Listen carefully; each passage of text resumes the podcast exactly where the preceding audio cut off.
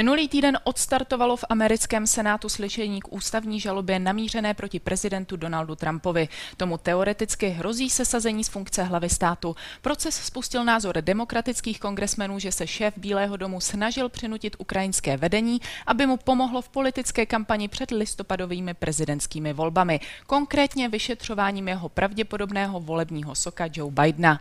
Trump je tak třetím prezidentem, proti kterému byl proces impeachmentu oficiálně zahájen. Naposledy to byl v roce 99 Bill Clinton. Začíná Epicentrum s Markétou Wolfovou. Vítejte.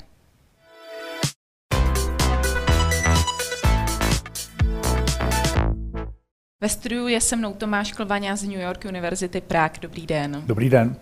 Jak velkým problémem je to, z čeho je Donald Trump obviněn? Někteří jeho příznivci totiž argumentují tím, že v rámci politického vyjednávání není přístup něco za něco něčím zcela neobvyklým. Kde je ta hlavní podstata problému?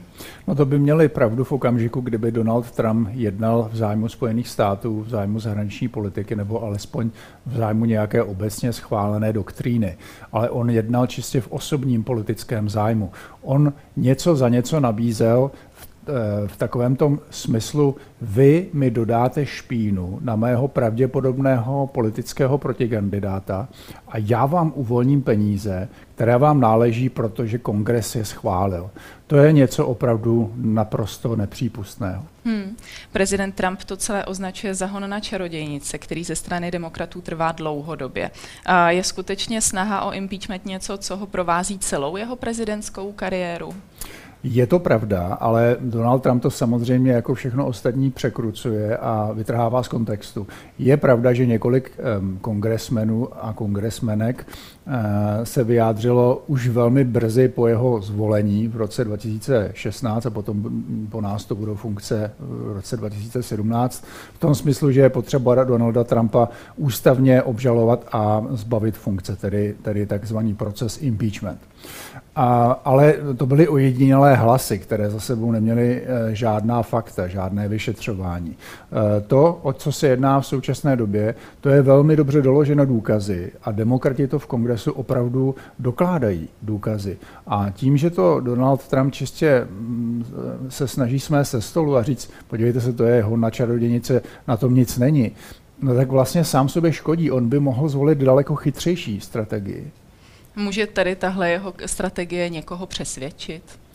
Já si myslím, že v podstatě nemůže, ale určitě mu pomůže přežít ve funkci, protože ta strategie je zaměřená na jeho volební základnu, hmm. která je stabilní. To je zhruba 40% lidí, kteří neustále v průměru plus minus 2-3% říkají, že se jim líbí to, co prezident Trump dělá. To je sice dost málo, ale bez té volební základny on se v těch volbách v roce 2020, teď vlastně v listopadu, neobejde. No a pokud ji nestratí, tak bude mít alespoň jakousi šanci zvítězit. Ale eh, že by to někoho přesvědčilo o tom, že prezident Trump je nevinný, to si nemyslím. Hmm. Mnozí se shodují na tom, že impeachment nebude mít dopad, protože Trumpa podpoří všichni republikáni, kteří mají v Senátu většinu. Existuje nějaká možnost, že by tomu bylo naopak, jak velká ta možnost je? Ta možnost je opravdu velmi malá. To, že by Donald Trump byl opravdu sesazen tím senátním procesem, eh, to by se muselo stát to, že 20 republikánů a v, té, eh, v tom senátu jich je 53, 20 republikánů by hlasovalo z demokraty pro odvolání z funkce a to se, to se zcela jistě nestane.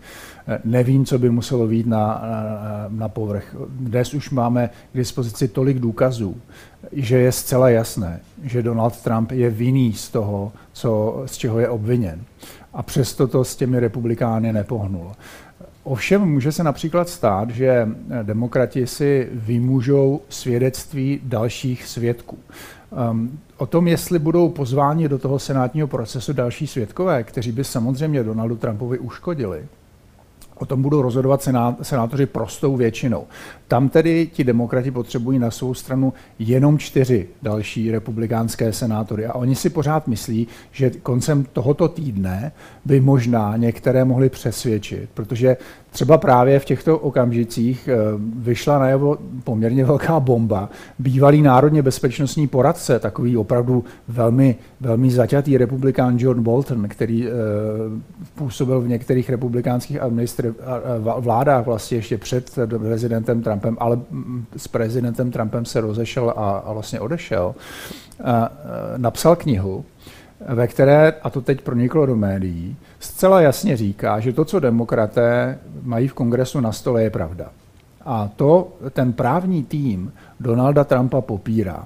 Teď nastane ještě intenzivnější souboj o to, aby došlo k předvolání Johna Boltona eh, do toho Senátu. Pokud to, pokud to nakonec tak dopadne a pokud čtyři republikáni v tom Senátu se rozhodnou hlasovat společně s demokraty, tak to Trumpovi uškodí, uškodí v takovém tom politickém divadle. Hmm. On ho to nesesadí z funkce, ale je pravděpodobné, že mu to uškodí v té kampani, která v podstatě už se dnes rozbíhá. Hmm.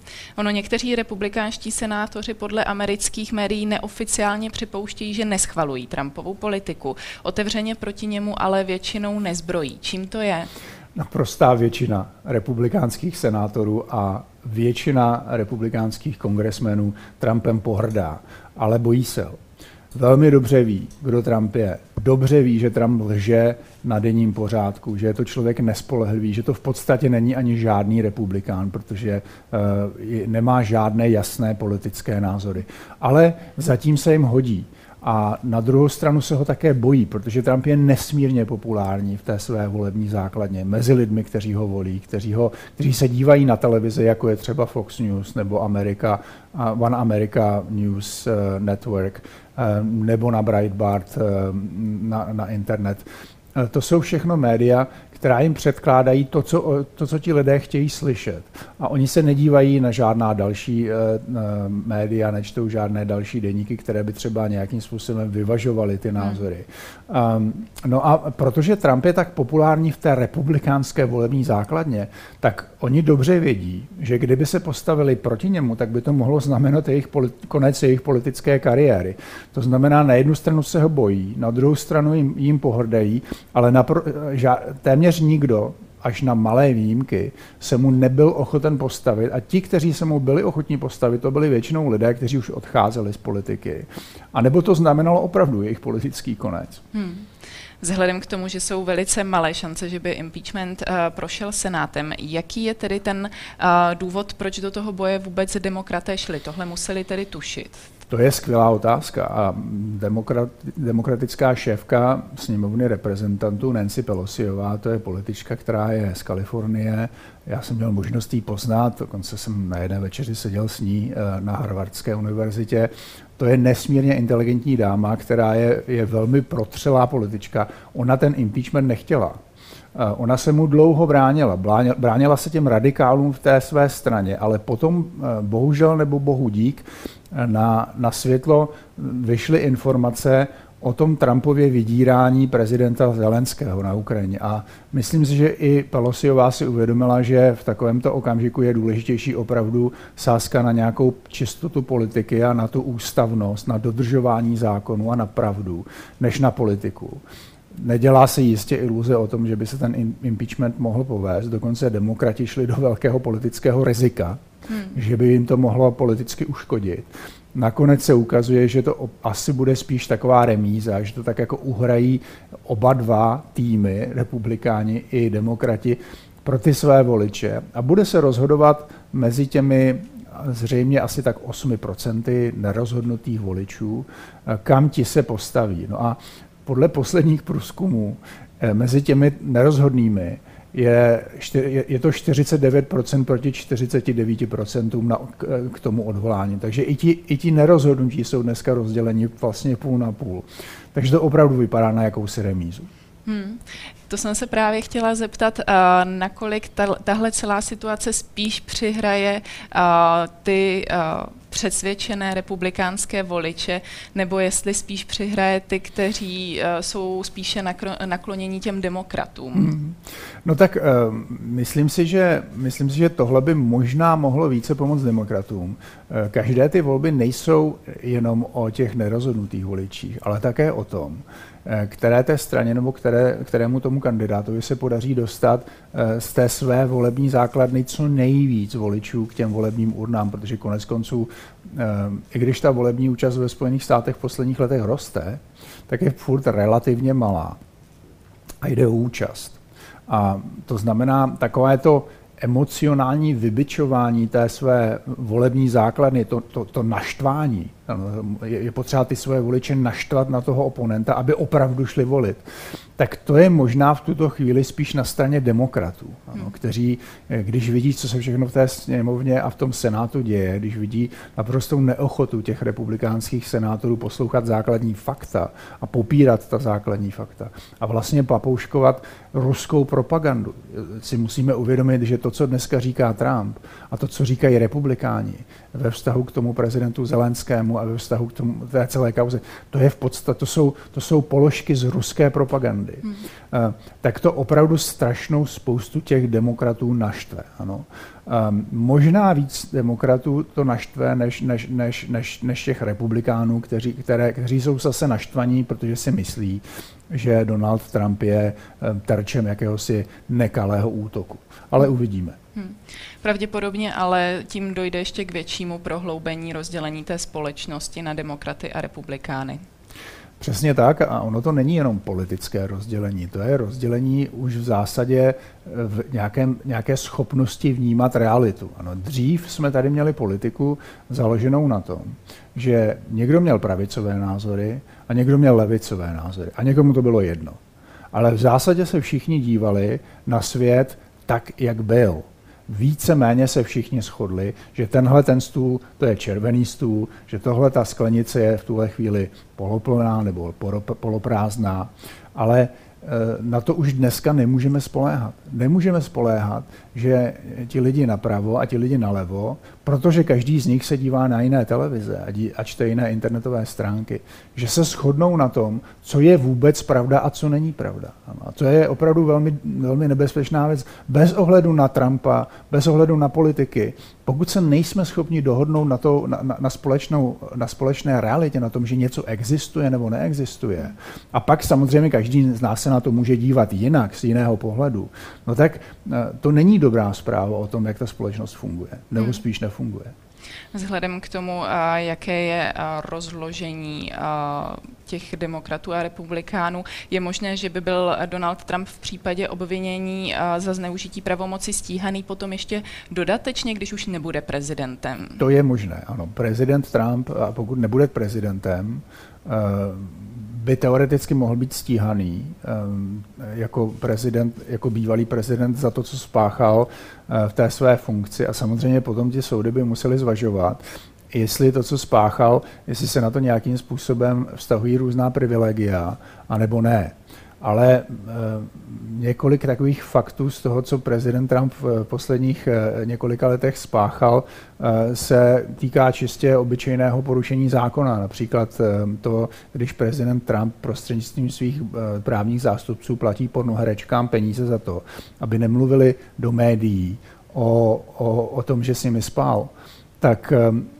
tím porušuje eh, zákon, který, eh, který se snaží držet takovou tu čistotu financování volebních kampaní. Protože to jsou vlastně výhody, to, že ten Trump někoho takhle uplatí, že se to pak nakonec v té kampani nevíde, nevíde najevo a nepřizná to jako vlastně příspěvek do své volební kampaně, no tak je to porušení zákona. Hmm. No. Toto je například porušení zákona, které, za které by pravděpodobně nešel do vězení, ale asi musel zaplatit nějakou pokutu. Hmm. Teď znovu zase prezident Trump tím, že Ukrajině odepřel ty peníze a zbraně, které byly schváleny kongresem a v zásadě to byl zákon Spojených států, a Trump, Trump to odepřel, tak zase jednal podle jednoho nezávislého tělesa v tom ústavním systému um, proti zákoně. Um, takových věcí by mohlo během, té, během toho jeho prezidentství vít najevo několik. Připomeňme si, že je tu ještě poměrně zásadní vyšetřování jeho business aktivit, které neustále vede ta prokuratura na Manhattanu v New Yorku. Týká se především jeho styků, velmi podezřelých styků s ruskými realitními magnáty a s různými oligarchy, ať už, ať už z Ruska nebo z Blízkého východu. To vyšetřování neustále pokračuje.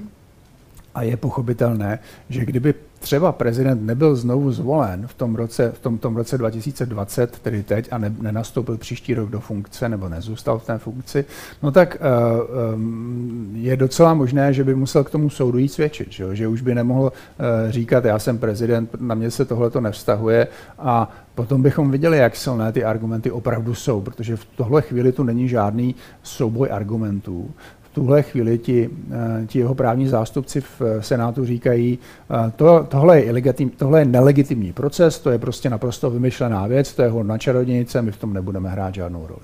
Hmm. Jak jsem řekla naposledy, uh, impeachmentu čelil Bill Clinton a ustál ho. Uh, v čem konkrétně se tyto dva případy liší a v čem jsou si podobné? Podobné jsou v tom, že oba dva prezidenti mm, zcela, zcela jasně porušili zákon. Pravděpodobně i eh, by se dalo uvažovat o tom, že eh, se dostali blízko eh, takovému tomu ústavnímu požadavku na impeachment a pravděpodobně to bude také mít stejný dopad, protože prezident Clinton byl ústavně obžalován sněmovnou reprezentantů, ale ten senát v rukou demokratů ho tehdy odmítl odvolat. To samé se stane pravděpodobně teď. Um, líší se to v tom, že za prvé demokraté tehdy neříkali, že to, co udělal prezident Clinton, tedy že lhal pod přísahou a bránil, bránil tomu výkonu spravedlnosti kongresu, tedy tady ta druhá položka se týká také prezidenta Trumpa, že to je v pořádku. No, demokraté říkali, uh, tohle je velmi špatná věc. Uh, prezident Clinton se dopustil velmi, velmi uh, nečestného a, a možná i protizákonného jednání. Ale nedosahuje to ústavou stanovené laťky pro odvolání z funkce. Ano. Hmm. Není to ten, ten vysoký zločin, ten, ten jeden z těch nejvyšších zločinů, za který by měl být prezident Clinton odvolán. To byla ta zásadní obhajoba, obhajoba demokratů. Republikáni ho dnes nehají tím způsobem. Oni by rádi. Ano, ten, ten, ten jeho tým by rád říkal něco takového. Podívejte se, to, co udělal prezident Trump, není úplně košer ale přece ho nebudeme půl roku před volbami hmm. odvolávat. Ano, to jako není, není e, myslím, že není politicky chytré. Ne, oni, oni to nemůžou udělat, protože prezident Trump pravděpodobně proto, eh, že nerozumí o té situaci celé, trvá na tom, že to, co udělal, bylo skvělé. Ano, že, že, že, že, že neudělal vůbec nic špatného. Hmm. Ano. A proto oni jsou nuceni to neustále opakovat bez jakýchkoliv důkazů. To je tedy ten, eh, ten rozdíl v těch, eh, v těch strategiích. No a potom samozřejmě eh, to, co udělal prezident Clinton, bylo sice nepěkné, lhaní pod přísahou se nemá dělat, ale musíme si uvědomit, že to bylo prostě o sexu. Ano. Kdežto um, prezident Trump tady v zásadě papouškuje ruskou propagandu, namísto toho, aby hájil americký národní zájem ve vztahu Ukrajině, tak de facto hájí ruský národní zájem. A, a to je nesmírně závažná věc. A to si myslím, že je položka, která, o které by se mělo zcela vážně diskutovat. Hmm. A ještě jedno srovnání. A ústavní, a ústavní žaloba ve Spojených státech versus uh, ta v České republice. Uh, u nás o ní rozhoduje ústavní soud a aby sem vůbec doputovala, musí podpořit tři pětiny senátorů i poslanců. Uh, dá se tedy říct, že u nás uh, jsou ta pravidla nastavena přísněji? Myslím, že ano. Ovšem záleželo by pochopitelně na, na, na vykonání a na, na implementaci těch pravidel a my jsme se zatím tam nedostali. Hmm. Samozřejmě byla tady jakási ústavní, no pokusu ústavní žaloba na prezidenta Zemana, který ale nikam eh, nešel, eh, nevedl. Um, je dobře, že tyhle ty, ty požadavky na odvolání prezidenta, na ústavní žalobu a potom odvolání z funkce jsou stanoveny jako velmi přísné, protože uh, kdyby nebyly velmi přísné, no, tak by byly snadno politicky zneužitelné. Hmm. Ale jak už jsem před chvilkou říkal, je, je, je velmi těžké se vůbec domluvit na tom, jestli prezident něco spáchal nebo nespáchal, když dva lidé se nejsou schopni domluvit na tom, jestli, jestli ta realita byla taková nebo nebyla. Hmm. Tolik Tomáš Klvaňa, díky za váš čas. Děkuji za pozvání. A to je pro dnešek z Epicentra vše. Nezapomeňte nás sledovat zase zítra od 15 hodin na viděnou.